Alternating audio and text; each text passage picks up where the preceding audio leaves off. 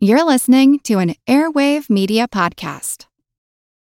When you need mealtime inspiration, it's worth shopping Kroger, where you'll find over 30,000 mouthwatering choices that excite your inner foodie. And no matter what tasty choice you make, you'll enjoy our everyday low prices, plus extra ways to save, like digital coupons worth over $600 each week. You can also save up to $1 off per gallon at the pump with fuel points. More savings and more inspiring flavors make shopping Kroger worth it every time. Kroger, fresh for everyone. Fuel restrictions apply.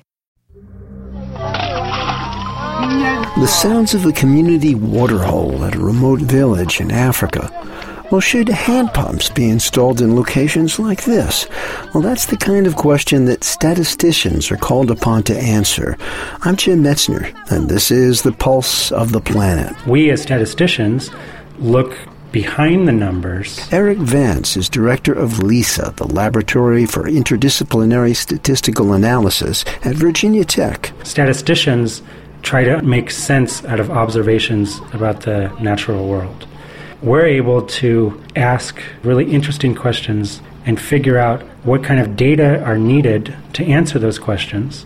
One question is if a hand pump is installed in a rural village in Mozambique, what is the impact of that hand pump on the lives of the villagers?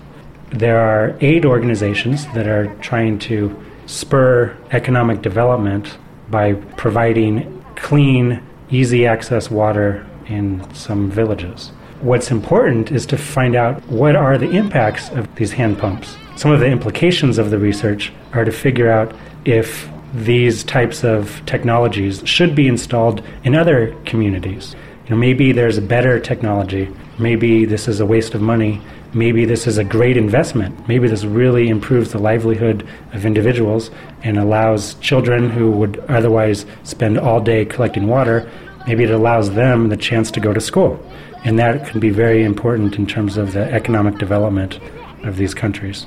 Our findings have policy implications so that in future years there will be more hand pumps installed or fewer because maybe there are better technologies to use. We'll hear more about statistics in future programs. I'm Jim Metzner, and this is The Pulse of the Planet.